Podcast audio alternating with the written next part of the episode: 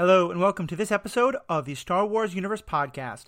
Today we are talking about the Clone Wars Season 2, episodes 15, 16, and 17. We're talking about senatorial politics and murder. We're talking about cat and mouse battles in space. And we're talking about Seven Samurai on a foreign planet. All that more after this commercial break we have no control over.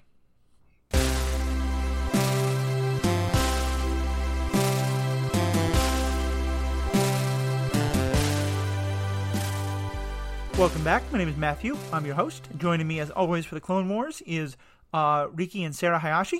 How are you folks doing tonight? Hello.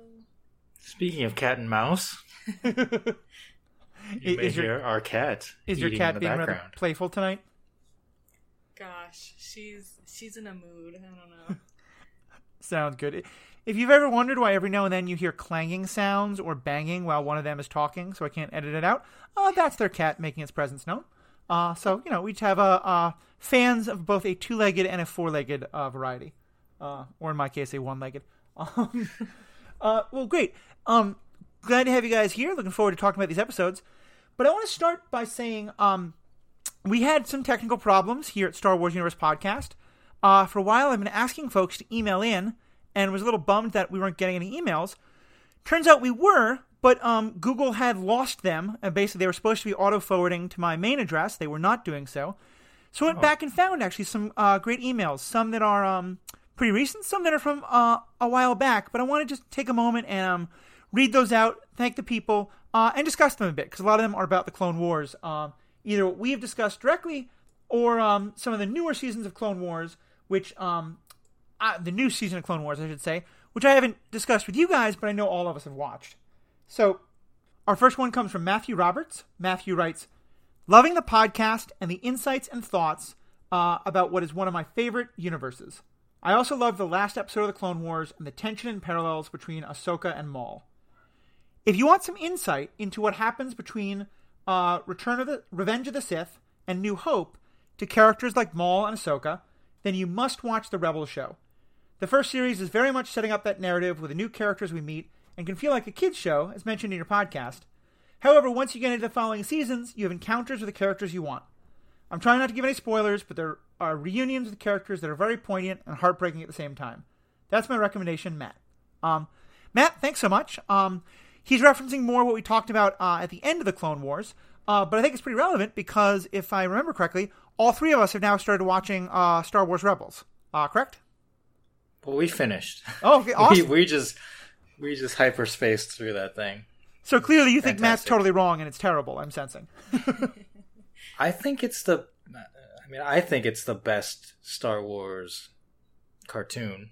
Yeah. Yeah, I agree. It's better than I think it's better than Clone Wars. We started watching Resistance and we kind of sputtered because it's just it didn't grab us. Yeah. we'll, we'll finish it at some point. Yeah, someone warned that um like Rebels didn't have a great first season, but I mean I I loved it start to finish. It felt the most Star Warsy out of all the sort of spin-off shows we've watched. Yeah. I, I definitely feel that way. You know, there's there's actual stormtroopers. There's no Roger Roger nonsense. Um, you're right. th- There's characters from Star Wars that feel like Star Wars. Um, th- there's a character that that appears in both it and Revenge of the Sith that feels much more accurate to his his representation in the original movies. Uh, without going into who that is, um, uh, yeah, I, I, I agree with you all. I'm I'm not as far along as you are. I got caught up in a couple other things, but I'm I'm really enjoying it. I think its place in the continuity makes no sense whatsoever. Um, but um, uh, as the the opening crawl of A New Hope with the words, you know, the rebellion has just won its first victory, make less and less sense as we have more and more of these shows. But I'm I'm definitely loving it, and I'm looking for. Uh, I'm hoping with you all, or, or maybe with someone else. I think once we finish Clone Wars, we'll definitely jump into a watch of Rebels and talking about that because I think that's really rich environment and has a lot to offer in terms of discussion. Yeah, definitely. Um, all right, so the next one is from uh, Brendan Goss. Uh, Brendan writes, "Hey guys, love the show." And uh, here he is specifically talking about something that we we mentioned in the um, uh, episode uh, about the last episode of uh, last season of Clone Wars. Um, and you know what? This will have kind of spoilers, so I am actually going to hold off on this one as well because I don't want to spoil people who have not yet seen the last episode of Star Wars. So uh, of Clone Wars. So we'll hold off on that. Uh, there's a couple other people who wrote in who I've responded to, and, and we may get to read them on air at some point. Thank you all uh, to everybody, though, uh, and please keep writing in. Please keep letting us know what you think. Um, tell us when we're right, tell us when we're wrong, and we'll definitely want to uh, read those on air and, and, and, get back to you. So, um, with that, let's dive into the episodes we have. Um, and let us start with episode 15 Senate Murders. Senator uh, Onaconda Farr, who um, folks may remember, we met him in season one. He is from the same planet that Greedo is from. Um, I can't remember what the name of that planet is or the name of the people. Do you guys Rhodia. know? Rubia. Rhodians. Rhodians. Rhodian, thank you. Rhodia, Rhodians. Um, and he was the one who uh, Padme thinks of as an uncle. Uh, but when she got there, it turns out that he was betraying her because he was working for the Separatists. But that during the course of it, he realized the Separatists were not actually going to help his planet. They, they were going to bring him into the war, and he switched sides at the very end and helped Amidala. Um, so he is poisoned, and Padme teams up with Bail Organa to unmask the culprit, who turns out to be a fellow senator. Um, what do you guys think of this one? I think it had probably the most boring intro crawl out of uh, all of the Clone Wars. I just want to read a little snippet from it. This is Go for it. from Admiral Yularen, who does his like wartimey, old timey voiceover. So in his like Dateline voice, he says, "Senator Padme Amidala." Recognizing that more troops will only prolong the fighting, works tirelessly with her allies to introduce a bill to cut down the military spending and stop the creation of more clone troopers. So you're like set up for here's some galactic bureaucracy, um, which is just like dull. And I get that it's it's world building and to sort of flesh out how bills work in the Senate, but also like I don't want to watch space bureaucracy, Yeah, that's fair. which is what like I doesn't I turn out to be do, that but they don't they don't give us the bureaucracy. No. Yeah. So it starts off with Amidala giving a speech in the Senate to like rally people to this cause, uh, to this bill. Except that we don't get to see the speech. We we get like the last two lines of her speech as she's finishing. And it's like, and that's why we need this bill to stop the war. And these are the moments where it would really help us to see her see her oratory Yeah. because supposedly she is a, a well respected and rising senator, but yeah, we don't get to see why so much. Yeah, I, I'm definitely with you. I, I love these bureaucracy episodes, uh, but I understand they're not really what eight year olds want to tune in for, um, or many adults either. Um, you know, in the same way that I, I wanted two hours of diplomatic wrangling over the Sokovia Accords in Civil War. Um, but I think you're right. It's it teases at world building, but it doesn't give us enough to grab onto, especially because a lot of it doesn't make any sense. Um, one of the things for me is I still don't quite understand exactly where Padme and Naboo stand in all of this. Um, uh, on, on the other side of this podcast, we just put up an episode about the movie Attack of the Clones, and we're talking about all the ways in which that movie doesn't make any sense. Um, and one of the points that I made is, listen, if you if you want to think that there's actual planets that genuinely believe the Republic is no longer useful and they want to separate away from it, wouldn't the planet that got invaded and then the Republic was powerless to intervene be like one of the first in line to believe in the separatist cause? Um, I, I can understand why they didn't write it that way, but I just I I'm continually not feeling like I have any understanding what Padme and Naboo's motivations are in all this, other than whatever the plot needs for that episode. I think there's like an interesting connection between Palpatine and Padme. Like I don't know if Palpatine at, at this point in the Clone Wars like knows that she and Anakin are married. Um, and he's got such a close relationship with Anakin that maybe there's some like she is willing to give him more of the benefit of the doubt than he deserves, or sort of sees him as sort of a pseudo father figure. Well, Mhm. yeah, I mean, he is also from Naboo, so he's a mentor, I guess. Yeah. Yeah. Certainly, I think he senses Anakin's strong feelings about her. Um, in in Attack of the Clones, it does seem like he's the one to push for. Yeah, actually, this is true. Uh, Palpatine is very insistent that um, uh, Padme needs the protection of a Jedi. So I think he's definitely trying to move the chess pieces of putting Anakin and Padme closer together. Yeah. So in the Phantom Menace, he's actually the senator from Naboo at the Right. time because she's the The queen. elected queen, yeah. which doesn't I don't know, but okay. Okay. Yes. Sorry. She, so she takes his seat in the Senate when basically when he becomes chancellor, or a little Yeah. after. And he uses the incident to become chancellor by saying, "Look, like the Republic can't save my planet. Like, what are you gonna do? You're weak." Yeah. So he he gets the chancellor at the time, Valorum. Uh, they do a vote of no confidence, Right. and then he's he's surprised that they elect him to be chancellor. Gosh, I I never would have thought of that. Yeah, Um, I'll do my best. I, I will Yeah. say I, I did like you know uh, we've talked a lot about how we wish we knew more about what the separatists want and where everybody falls in this um they've hinted at the idea that part of what's driving this war is money and the people who are profiting off of it.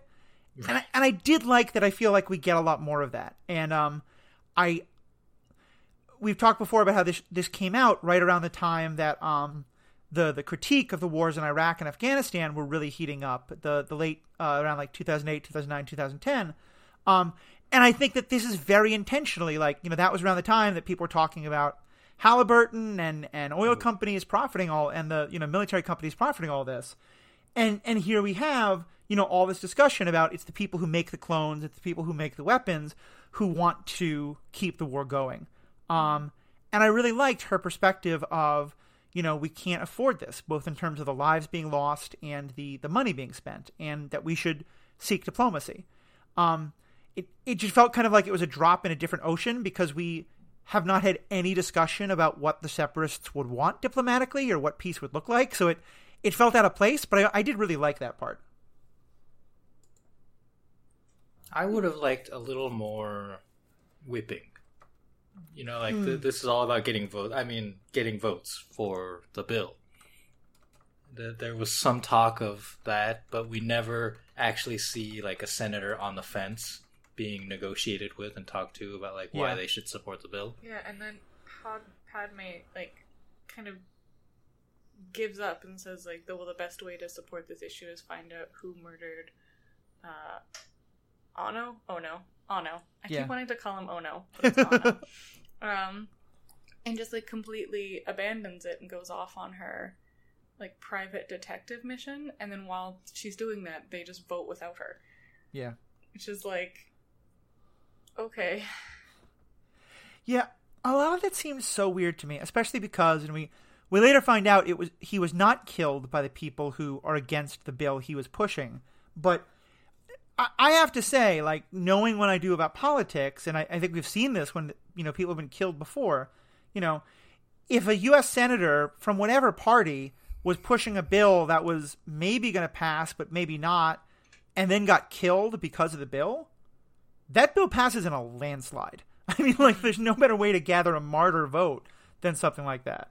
Um, so I thought that was also kind of a little bit of a, a childish view of politics. Um, And also, so doesn't so he's he's poisoned by like his underling basically because she's upset about the betraying he did on um Ro- Rhodia is the planet's name, Mhm. right? Yeah. Um Rhodia, yeah. Rhodia. And like so it, it it just seems like I don't even know if she's concerned about the bill. Like she's part of the group of senators who are like trying to get it passed, but it seems like that may have just been so she could get close enough to But Ano. but she she claims that her motivation to murder him was that he brought war to my planet. Yeah, So shouldn't you support his not the anti-war bill? Yeah, it, it. One of the comments that we've made Huh? on those uh, rewatches of the movies, but I think is also applicable here, is that I think one of the biggest problems of of the prequel movies and the, the TV show The Clone Wars is you're trying to tell stories that are much more subtle, much more nuanced, and, and really much more mature than anything that happened in the original Star Wars movies. You know, um, and and that just doesn't really fit for a kids show or for kids movies. And I mean, honestly, I watch this and I think I would love some like CW style, um, or you know, like Netflix style TV show that was just all about like senatorial wrangling and political intrigue and who's sleeping with who among the senatorial aides of the Senate during the Republic during the Clone Wars. You know, like I would love that show.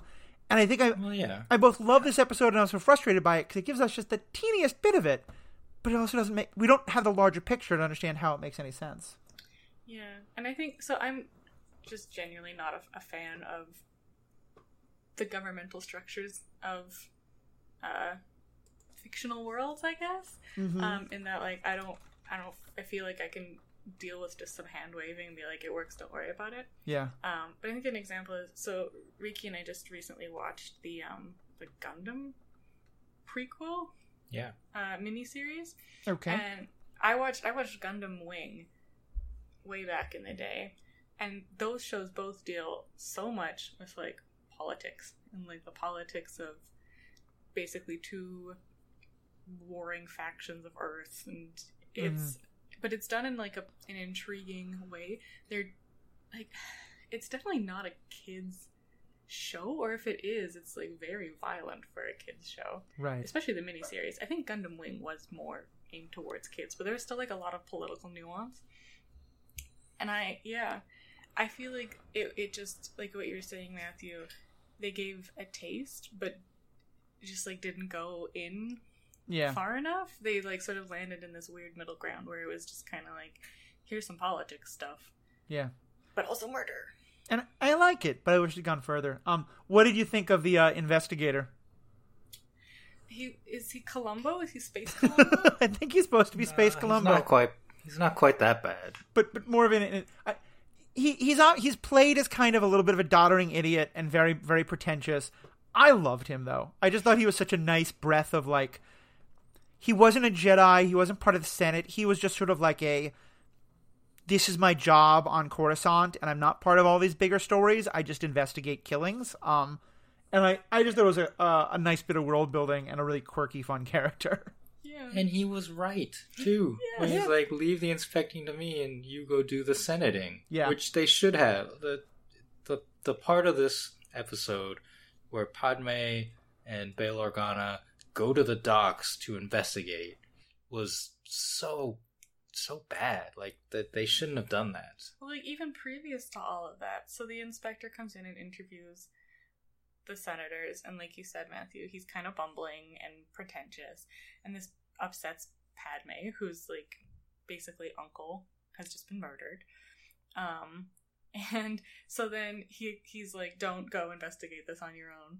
I've got this." And the first thing she does is like, "Well, gonna go investigate this on my Yeah. own." Mm-hmm. and they go into some other senators who they think are initially responsible, and they're the ones who tell them to go check out the docks.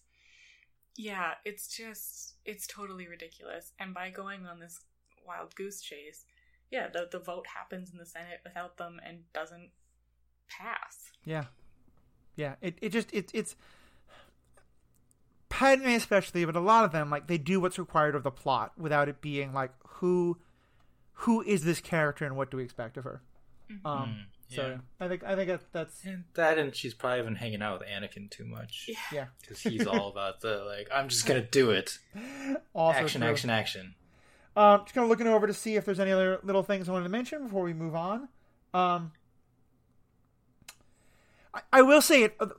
At first, when the Kaminoan senator appeared, I was thinking like, "Wait, this planet's way out on the outer rim, and no one heard about it three years ago. How in the world does it have a senator?"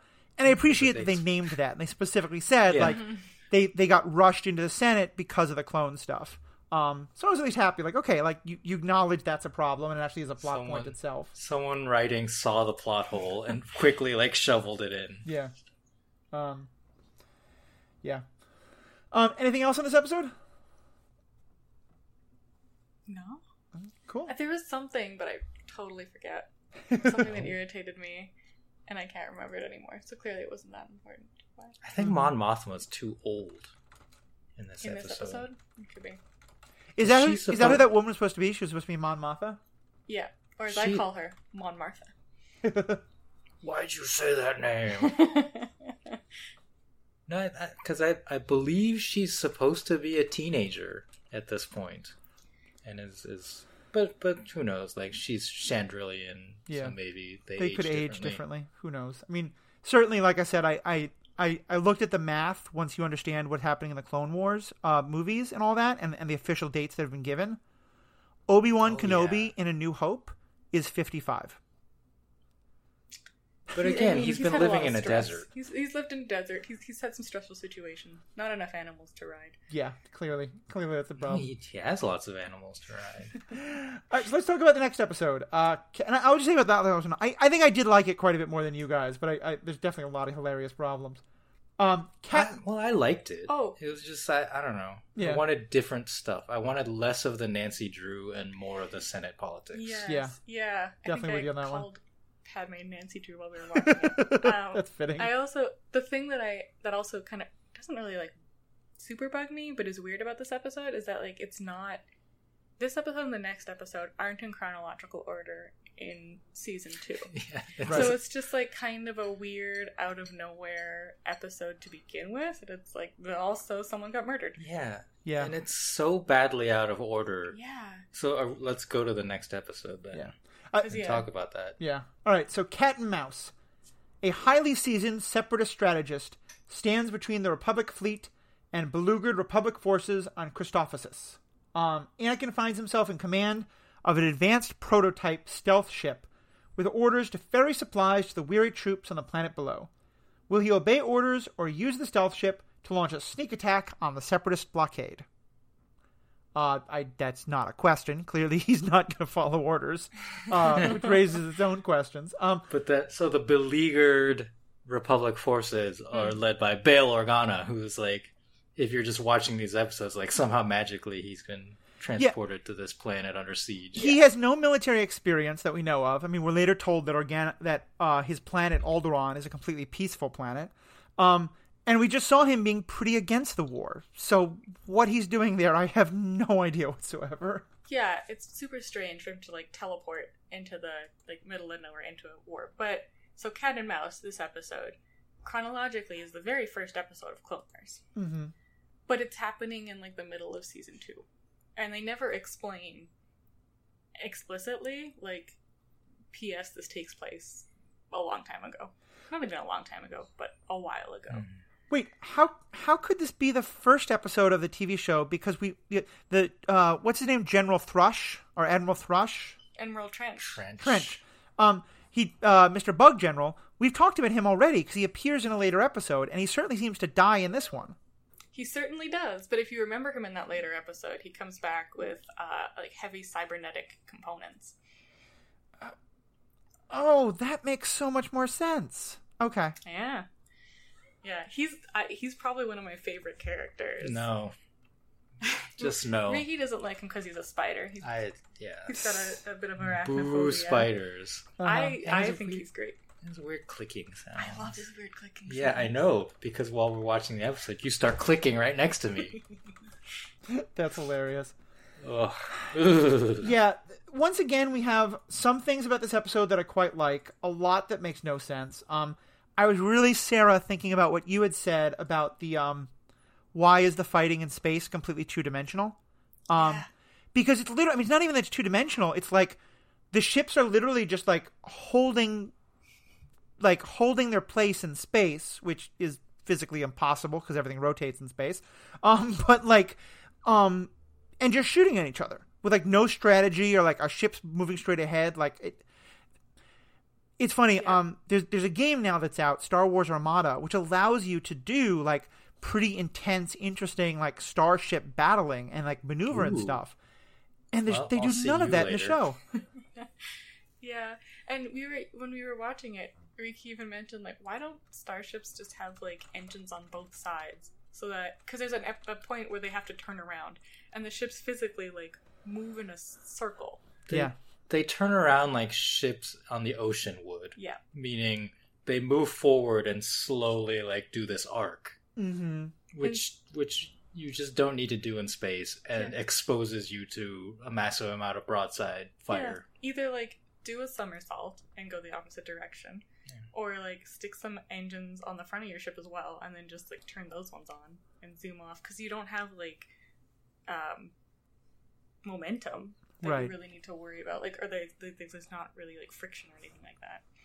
Anyway, yeah, it's just it's it's weird, and I think you just really have to suspend your disbelief Yeah. about I- this being space and not water. I think this is So- definitely my least favorite episode of the three, uh, and it's part because just the whole thing is supposed to like the theme of the episode is like battle strategy, and none of the strategy that they use makes any sense.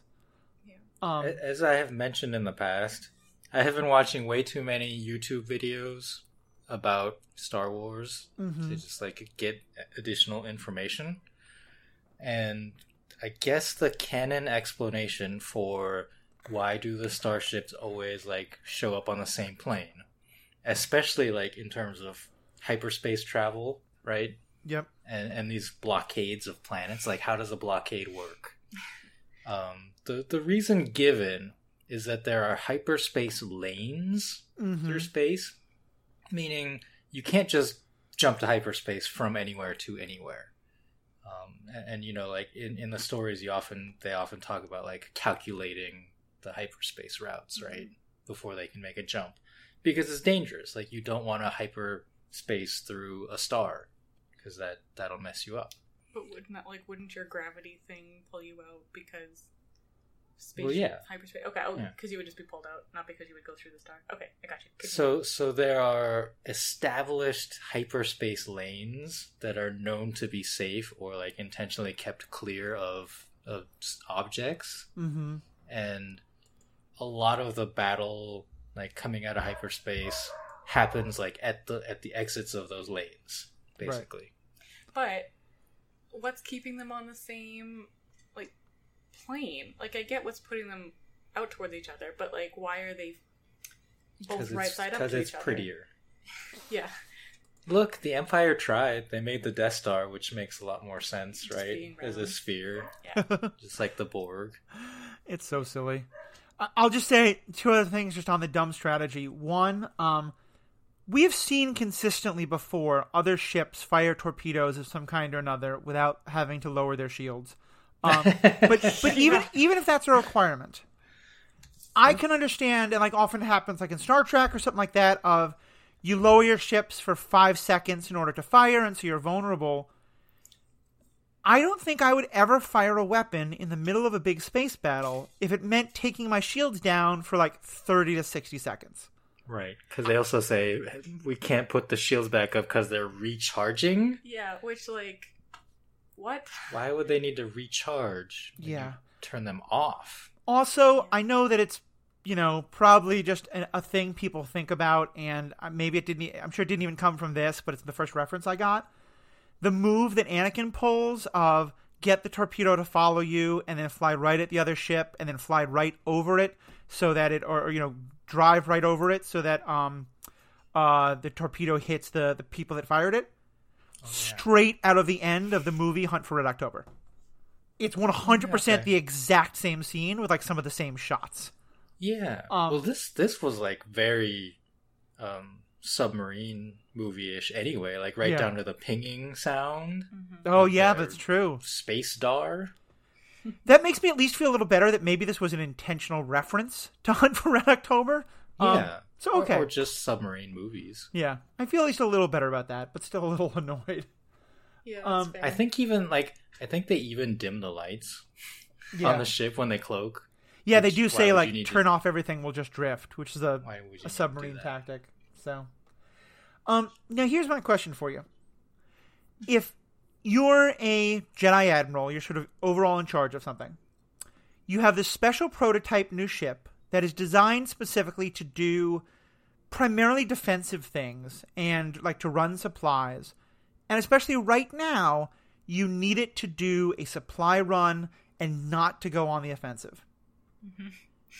Let's decide what general to put in charge of it for its first mission. ooh, ooh, ooh, the one who always disobeys orders and immediately goes and attacks anything in sight. Yeah, wh- Did I get it right? where's Anakin on that list for you? Because he's pretty low on mine. Because even the clone was like, yeah, well, when you're with General Skywalker, Yeah, yeah. He, like he's clearly got a reputation. E- like even this being chronologically first, so there's no like maybe they didn't realize he would do this. But yeah, wow, Anakin. yeah. It's it's Such bad choices. it, it also I brought this up earlier, but it it it reminds me again of the fact that it seems like there is absolutely no chain of command. Because like, mm-hmm. I mean, Riki, tell me if I'm wrong here, but like, you know, SCG is hardly the military. Um, you guys don't have like, but you know, like, Oh. it, it, well, okay, maybe it is not. Um, but like, you know, if you give a judge a particular like, hey, I need you to go and do this, and the judge goes and does the exact other thing, are you going to say like, oh, well, that's just Matthew being Matthew. That's too bad, but that's what he does. Um, I'm guessing that I'd get pulled off the floor pretty quick and told like, you don't do that, and maybe we're not going to have you judging anymore for a little while. Um, a- am I wrong there? I mean, it d- depends on what you've done Right. and how. uh, a lot of factors. Yeah, and I feel like you're not. I mean, I could be wrong about this, but you're not prophesized as like the chosen one. well, something I haven't told you folks yet, but Once again, oh, But yeah, th- that's my point. Is I feel like in any kind of system, normally there's a there's an understanding there's some kind of chain of command, and Anakin just blows through it constantly. yeah, Um, and I do. Go ahead. go ahead. Oh, I was gonna say I do like how in later episodes we see Yularen just being like done with Anakin. Is it Yularen? Yeah, yeah, Yeah. Who's just like over it, hmm is sick of this guy, always disobeying orders. Um, so I appreciate that like it's not just like oh Annie and then he's right back at it again. But yeah, he does seem to get away with a phenomenal amount. Yeah, it's kind of nuts. Um, I don't think I've got anything much more to say about this episode. It definitely was not my favorite. Um, anything Well, else? I'll that- say from the tech side of things, they should not have done this. You should not. You should never introduce cloaking technology, and especially mention that there are other ships that can cloak. right. Right? Because they, they they do mention that. hmm Uh, because it's just then you always have this question of why don't you use a cloaked ship Yeah. for this secret mission? And, and Star Star Trek has always had this problem, right? Of like, why can the Romulans and the Klingons have cloak and the Federation can't? And they had to invent this whole plot device of this treaty. And then you're questioning like, how how bad are the Federation diplomats that they would sign this treaty to like never use this very useful technology? See, I was going to say, I actually kind of, I, I actually think of Star Wars as a much better example of what this could be because at least there, they do acknowledge there's a specific reason why it can't be used, and maybe it's not the best or smartest reason, but at least they name it in a way that, as you said, like here they don't at all. It's just, yep, we used it 20 years ago, but for some reason, the movies that are made that are set chronologically 20 years later never use this technology. Yeah. Yeah, I agree. And or if it had something like, "Oh wow, the cloaking device blew Mhm. up," like, ah, it always fails really badly. This sucked. We're never using it again. But yeah, I, I mean, I agree that I like Star Trek that they even like gave an attempt at an explanation, whereas this is just like cloaking devices. Okay, bye. Yeah.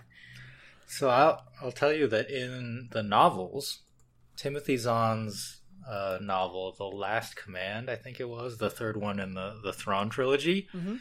they use cloaking technology and explain their lack of use in in the galaxy this way, in that sensors cannot sense anything through a cloaking field. Right. So you're kind of flying blind if you're in a cloak. Right, meaning that the ship itself can't Mm-hmm. sense anything beyond. Right. And and part of But the point in this episode, they showed them using their little like radar. Yeah, because that's not that's legends. Yeah. the novels are legends, Oh, so that's okay. not the current Yeah. definition of cloaking technology. I But I'm saying he had a, A very, a very innovative, I thought, explanation for Yeah. why it wasn't used because it's just dangerous. well, and especially because then he goes into a much better explanation of so with a a a very powerful Jedi, but also one who's comfortable, literally just like mind controlling the people who fly the ship. Then at least you know he can be their eyes for them. But other or he or she could be their eyes. They could be their eyes for them. But yeah, it, it doesn't make sense otherwise. Um, all right, so let's move on to the next episode, which I, I think we're going to have some pretty positive things to say about, uh, if I remember. Uh, and this is Bounty Hunters, number 17. When Anakin, Ahsoka, and Obi Wan crash on the lush rainforest planet of Felucia, which I think we'll definitely talk about that name in a moment, they decide to help four bounty hunters protect local farmers from pirates intent on stealing their valuable crops. Obi Wan and Anakin soon find out that the pirates are led by the duo's old foe, Hondo. Yes. So let's see, we've got four farmers, mm-hmm, and then we Or for add bounty hunters. oh, sorry, four bounty hunters, and then we add three Jedi. So we've got That's eight. se- seven. What? What's? Oh. th- I feel like there's some kind of reference that's being done with this this show, this episode. Uh, Riki, This what? episode is also dedicated to Akira Kurosawa. Yeah. So so I mean, the, what, what what's this all about? well, we're, what we're talking about is um, the movie Seven Samurai, which was directed by Japan's greatest movie director, Akira Kurosawa, uh, who did other things you may have heard of, like uh, Ran, Hidden Fortress, and uh, Rashomon is a, is a very famous one Mm-hmm. that people study in film school. I, I will say that a couple of diehard Ghibli fans are already writing very angry emails to you. But yes, go on. That's fine. That's fine. I mean, it, it's he's old, right? Yeah. So it's like Orson Welles has kind of like faded into Yeah. memory. But people who study film are like, oh yeah, Orson Welles. Whereas we're like, I've, I'm never going to watch these movies. his version of, So- of some like where he takes Shakespeare uh, Shakespearean stories and puts them into like samurai culture Yeah. are just phenomenal. But anyway, go go And- on. And so the the Seven Samurai itself is probably like in Western culture his most famous movie, and in fact has been copied multiple times. You may be familiar with the Magnificent Seven, where instead of samurai, it's cowboys. Right Or my favorite, there you go. Pixar's A Bug's Life, where Yeah. it's bugs instead of samurai. I And, didn't. and so now we have this in Star Wars. And Matthew, you also reviewed the episode of The Mandalorian Yep. that is based on, which is also plot. the same story. And, and we we talked about how it was very reminiscent of um, a lot of cowboy movie tropes. Um, which which I I think it, it is a trope that existed somewhat independently of this, but there's the cowboy movie Magnificent Seven, as you pointed out, is very much ba- is very much based on this one and this coming first. So, but yeah, there, there's a Mandalorian episode. There's also pretty much the exact same story, um, which I I just think is fantastic. and I mean, I think there's a reason it gets like remade and repeated so often. It's, I mean, it's a really great, really compelling story. Yeah. Yeah, I mean, you've got like the people who are in need, the kind of grizzled veterans who don't want to necessarily fight for them, but eventually get get pulled around. Um, there's always the element of you know we're outnumbered, we're outgunned, so we have to teach these the the locals how to fight themselves, and they don't want to fight. Um, I, I, I against like the the bigger enemy who's just taking advantage of these like underprivileged Right. farmers usually but I, I know that in both this version and the and the Mandalorian version, a big part of it is that the the other side has one central piece of tech. Uh, in this, it's a tank, and the other one, it's an uh, an ATST walker. Is that original to the um? Is there something about that in the uh, um uh Seven Samurai, or is that just something that's that's put in once they become science fiction stories? No, I, I mean there there w- there was no big tech like vehicle, right? I think Right. I think the bandits in the Seven Samurai just had like overwhelming numbers. Right. And just kind of a, so- a knowledge of fighting that the farms people themselves don't have. it's it's weird that you bring that up matthew because in a bug's life the one that i'm most familiar with they also have uh like a, a piece of ingenious tech which is this like bird robot that they made it's not really a robot it's like but a the bird ants, model the ants use that. yes So oh it's sorry backwards. backwards yeah. Uh, well, and I will say um, that one of the um, I, I, I think kind of as part. This might be somewhat uh, unintentional, but I think that there may be a connection here. Um, Avatar: The Last Airbender is a Western-made show, but it is very much based on um, Asian cult interpretations of Asian culture and Asian ideas, and done with an awful lot of sensitivity. And one of the major actors from that is also a voice actor in this, which I, I you know, could be coincidental, but I think was was probably not because he has an accent that I think is is um, you know at least, at at least sounded at least a little bit Japanese inspired to me. Um, the um, not not the scared farmer, but the um, I think his name is Chassis. He's one of the, he's one of the other leaders of the farmers, but he's a little bit more sort of willing to to go to fight. Um, So it's been a long time since I watched the Seven Samurai, but but now that you mention the thing about the tech, I think it's possible that the bandits have like rifles. Mm-hmm. Oh, and these people have like bows and arrows and, and swords and stuff. Yeah, that that would make sense. So it's it's not like a big vehicle, but I, I do believe they may have had a, a technological advantage in that sense. Mm-hmm. Um. Yeah, I think that's definitely true. So yeah, what would you like? Getting to this episode specifically, what, what what's your take on uh, this particular interpretation of that great story?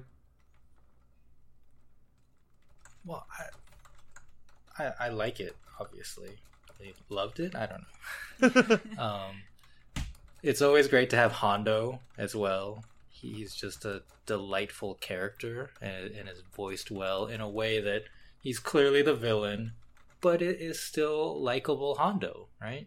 Yeah, Hondo's great.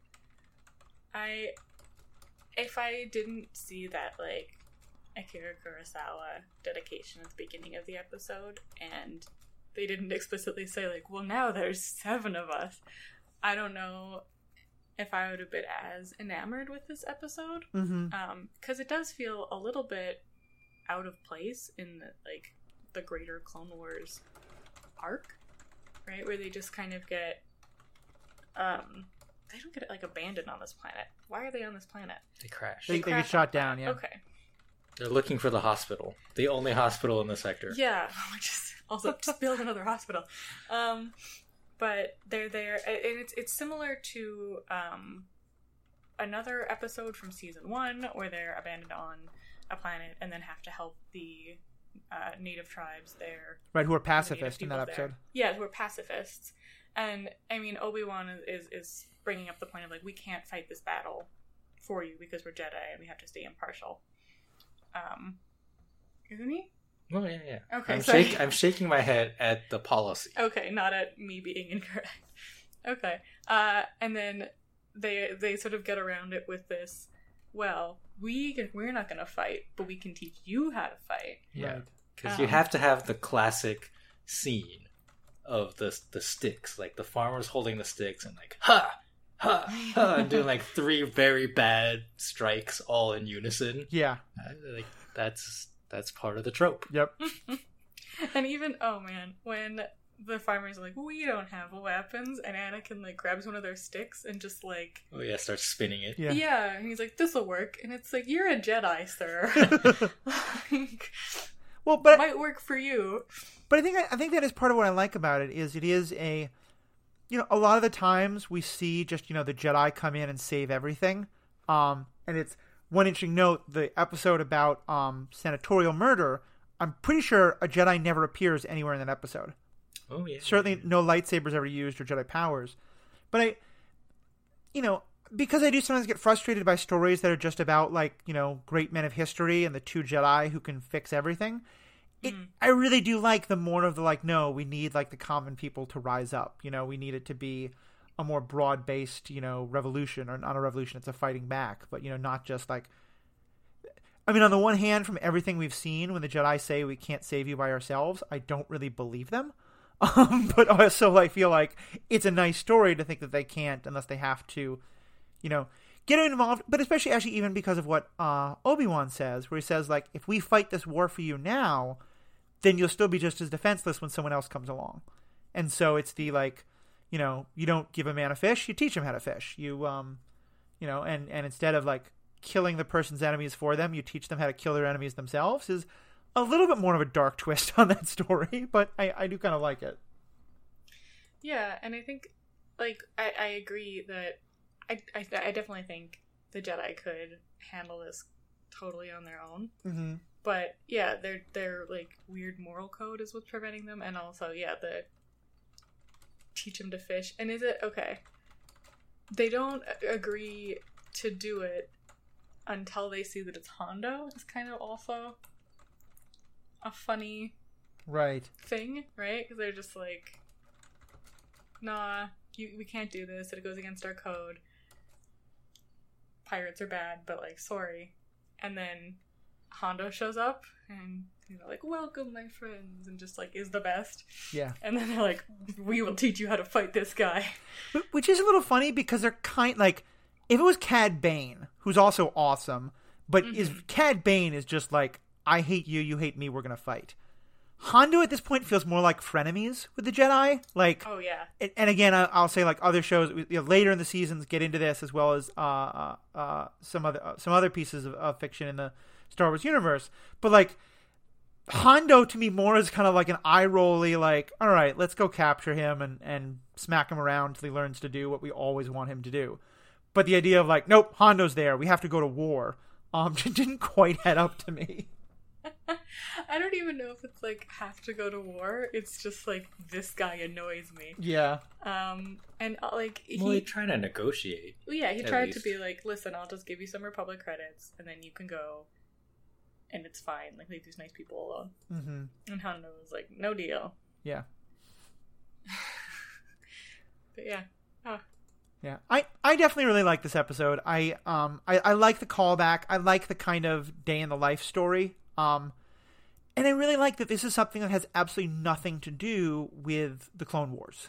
Um, instead, it feels like it's kind of the um similar to what we've seen in a, a couple of their episodes, but the idea of that because the Republic is so busy fighting the Clone Wars, that a lot of these like little skirmishes um, that often the Jedi would be able to come and, and help aren't getting taken care of. Um, and it kind of goes more to the idea of that like the Republic is failing and that they're not taking care of things. Um, and and also it's just like an interesting story that is not it's not directly relevant to what's Count Dooku doing and Grievous, um, you know, and all those kind of things. Sheev. Yeah. Yeah. I, I will also say I hadn't even realized this until I said it, but um, three things that don't appear in any of the three episodes we just saw. Um, Dooku never appears, Grievous never appears, and the two words that are never uttered in any of these three episodes, Roger, Roger. False. Really? There is yeah in Mm. uh, Cat and Mouse. Trench orders the droids to do something, and they go Roger, Roger, and instantly like bump into each other. Yeah, it was so and like bad. pratfall. So, you so must have blocked that from your memory. I did. So we're most of the way there. We're like we're like we got like ninety percent, you know, uh, droid free. yeah, it was like a throwaway gag with the droids, but there wasn't like massive droid bumbling Mhm. throughout. Yeah. They're standing on the bridge of a starship and just like turn right into each other. Yeah, it was- Who programmed these things? yeah. But yeah, I mean, it, it- they were interesting episodes. I really, really like this episode. I think it's fun. I don't know if I would like it as much if I didn't like the Seven Samurai Yeah. connection, but I mean, I do. So, eh? I would, and and especially like I wish we would see more of these bounty hunters. Mm-hmm. So the only one that I recall seeing in future episodes is Embo, the Right. the hat guy, um, who I think shows up on Cad Bane's crew at some point, or maybe you know some, one of the other bounty hunters. there's like a con- there's an episode that involves a whole bunch of bounty hunters Yeah. later down the line, and he's Yeah. one of those. And then he throws his hat around, so it's kind of a, a callback to yeah, Oddjob from, from Bond. Oh, that's a good good reference. Yeah, I mean, and we're also like, this is the season called Rise of the Bounty Hunters, and out of, um, I think we're on episode seventeen, and I think we maybe we've had three episodes that focus on bounty hunters, maybe more because the the Mandalorian plot, but certainly it's it's more seemed like the season is like you know a light dusting of bounty hunters. Yeah, I think we get more bounty hunters uh, later, right? Mhm. But especially their their leader in this episode, Mm. um, she seemed like a really interesting character who has more more morals than your average bounty hunter. Right. Yeah, and she's the uh, same species as Maul, Oh, right? Are they? I, don't think, so. No, I think they are the different, spiky. different spiky face people. Yeah. yeah. Yeah, especially because um, Maul.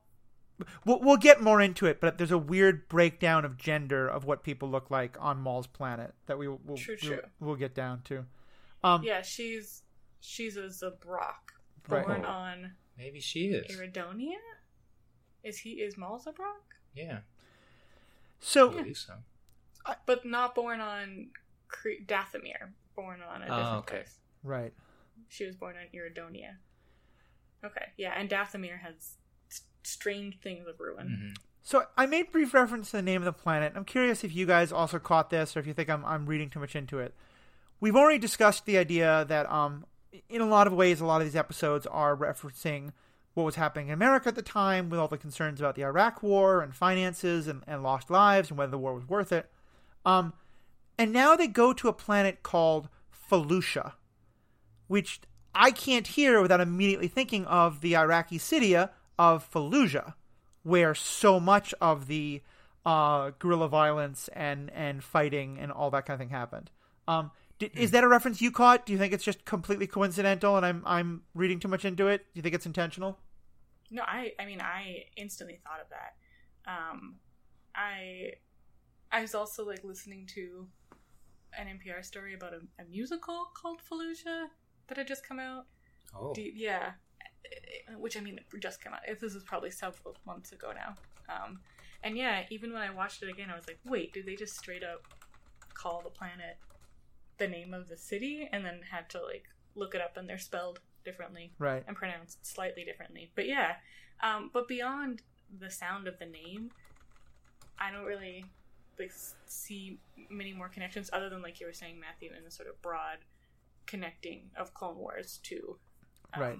the Middle East incidents, aggression. I don't know. Is there like a nomenclature for calling like the? Is it just the Iraqi War? I guess the Iraq War, the Iraq Okay. battles of the yeah, I think I, I think the war in Iraq is Okay. part of the war on terror. Wars of American imperialism. Yeah, that too. that too. Um, and certainly, I mean, I my memory is vague. I wasn't studying it deeply, but my my memory is that Fallujah was one of the places where there were a lot of sort of little local tensions between different groups, like that had more to do with like city politics than than the big glo- and you know some of it was kind of the larger overall narratives, but that a lot of it was also just like small rivalries within the city, but that all then got caught up in the larger narratives of the um, you know, uh, Shia and Sunni, and the U.S. backed, and who's who's favoring the U.S. and who's not, and Iraq and Iran, and, and all that kind of stuff. So yeah, it, it it seemed a an interesting reference, but a like odd to make that specific a reference, but then not make it more explicit. I thought was odd. Yeah. Well, I mean, you explaining um, that, I mean, like, I definitely see the ties of, like, the small interpersonal battles. But yeah, I, I agree. It seems odd. Yeah, definitely. Nikki, did you? I don't think there's enough connection. Hmm. It's, I, I guess I would probably guess that it was just like something. Oh, we need a name for a planet, and it was in the news, and they just changed it a little. Yeah, that's certainly possible. And they just they already had a like it, it might even be so much as like we want to have references to Iraq from time to time, but we're not going deeper than that. I think it's certainly possible. Maybe. And was, okay. Re- like, regarding the timeline, was Clone Wars being made during the Iraq War, or was this afterwards? Uh, it could be that they just, like, didn't have enough information to tie in. Right. So the Iraq War started in, I believe, 2003, and uh, this was made in 2009. Uh, Okay. 2009 or 2010, but I believe 2009. And so by that point, Obama had taken over, and Obama was starting to kind of draw down and pull us back. Um, but this was not very long after the Bush's surge. Uh, so yes, I mean, so we were still pretty involved in fighting in Iraq, and certainly we were only, you know, maybe two or three years away from the the fighting in Iraq being a major, major political issue.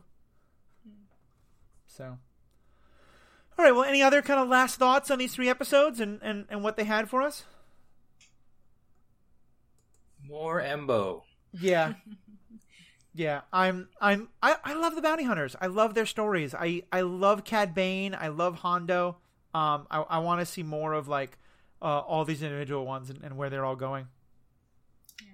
And, like, less out of order sequencing. Or, like, tell us beforehand Yeah. that you're gonna be in a different period of time. Yeah, I mean I it's funny because they they reference at one point when talking about um Admiral Thr- Thrut I can't no Admiral Thrash Trench. Trench. I can't even remember it.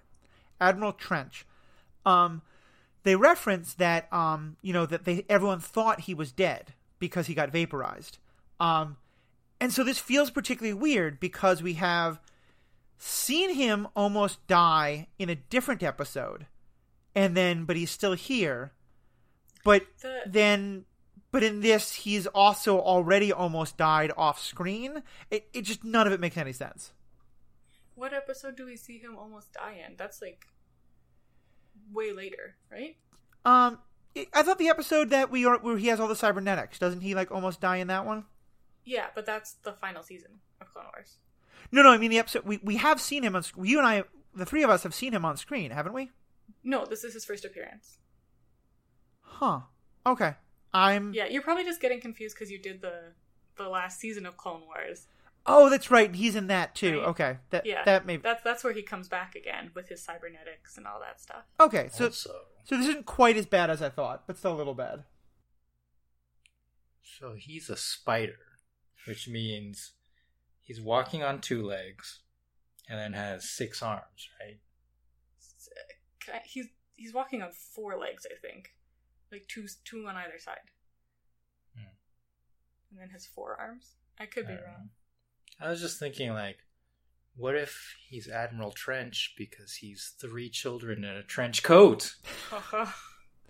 Uh, I I think our this episode has now jumped the shark, and so I will start our wrap up. Oh. well, fans, let us know. Uh, do you think that the admiral is three children in a trench, or perhaps three other bugs in a trench? Let us know. Uh, tell whatever you think about all these episodes. We will now be regularly checking the emails. So I promise we will write it. Uh, let you know. We will promise to respond to it.